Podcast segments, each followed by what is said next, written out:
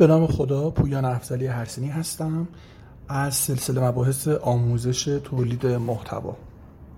توی این اپیزود می‌خوام در خصوص این با شما صحبت کنم که قبل از نوشتن یک مطلب در مورد یک موضوعی حتما باید قبلش خوب تحقیق کرده باشید. به چه معنا؟ منظور من این هستش که شما اگه توی اینترنت جستجو کنید در مورد موضوعات مختلف بلاک های خیلی زیادی رو می‌بینید سایت های خیلی زیادی رو می‌بینید. آمار و ارقامی رو می‌بینید. شما باید سعی کنید به عنوان نویسنده در یک حوزه سواد و دانش فنی کافی برای ارائه اطلاعات در اون حوزه رو داشته باشید. این چطوری به دست میاد؟ یا در اثر تجربه به دست میاد یعنی چیزی که خودتون تجربهش کردید.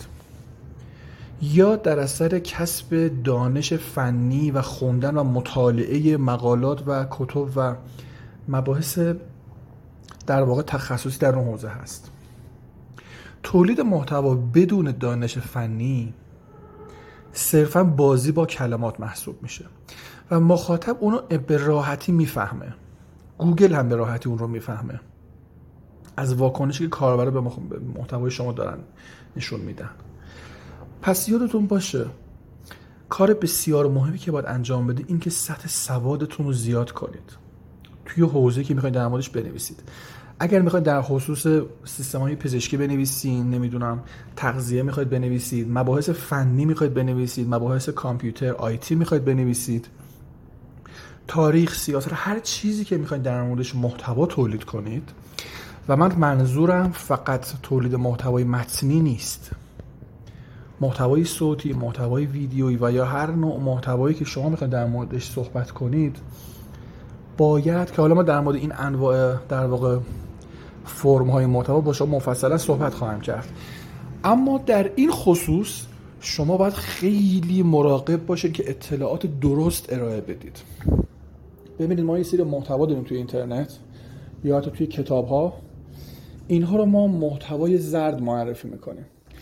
یعنی چی؟ یعنی محتوایی هستن که فرمشون ظاهرشون زیباست خوبن ادبیات خوبی دارن روان ارائه شدن. اما محتوا مغز نداره. محتوا با کیفیت نیست. به لحاظ فنی. یعنی کلی کلمه رو کنار هم قرار داده هزار کلمه دو هزار کلمه یا یه ویس ده دقیقه رو تولید کرده. اما هرچی نگاه می‌کنیم ببینید اطلاعات تخصصی خوبی ارائه نداده.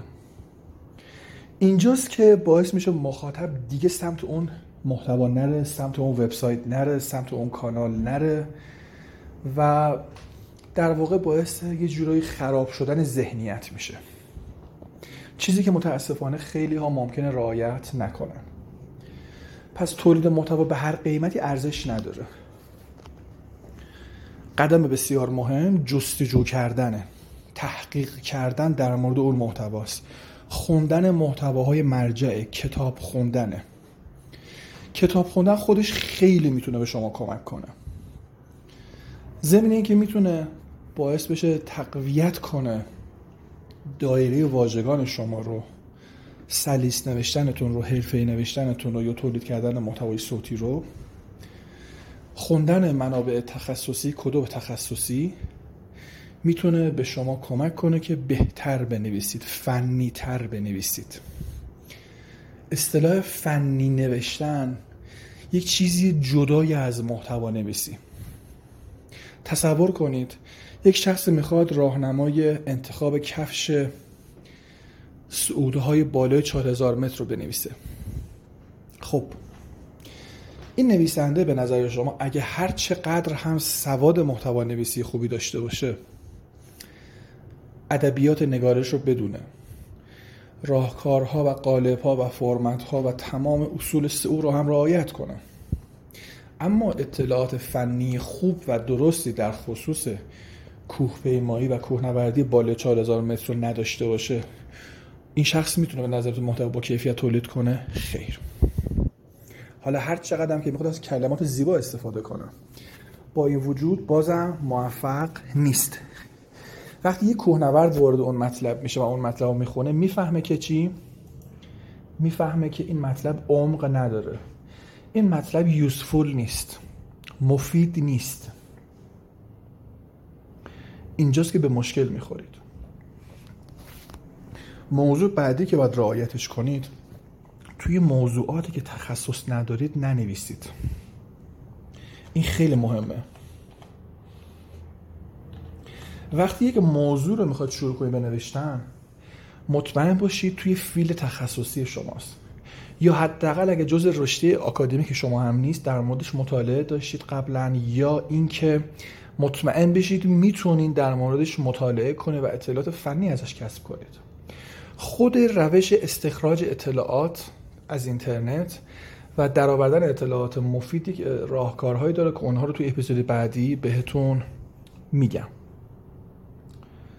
پس به طور کلی من می‌خوام شما حواستون به این سمت بره که حتما تحقیق کنید قبل از نوشتن.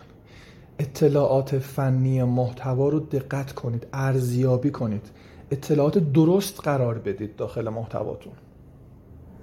اطلاعات فنی هر چقدر بارش بالاتر باشه در واقع جذابیتش بیشتره. این احتمال که مخاطب از اون خوشش بیاد خیلی بیشتره.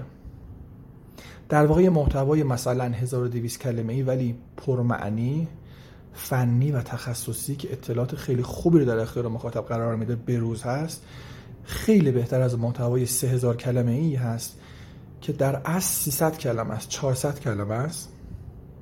اما ما بقیش دیگه بازی با کلمات و ادبیات و در واقع بازنویسی های بیکیفیته. و گوگل به شدت روی این قضیه حساسیت نشون میده خصوصا با الگوریتم هایی که وجود داره که اونها رو هم تو اپیزود بعدی بهتون آموزش میدم متوجه خواهید شد که وقتی محتوا بیکیفیت باشه مخاطب خوشش از اون محتوا نیاد گوگل اون محتوا رو در واقع از اعتبار ساقط می‌کنه. پس قدمتون رو بردارید. در مورد یک موضوعی تخصصی مطالعه کنید و بعد شروع کنید در خصوص اون محتوا اطلاعات جمع کردن و دستبندی کردن.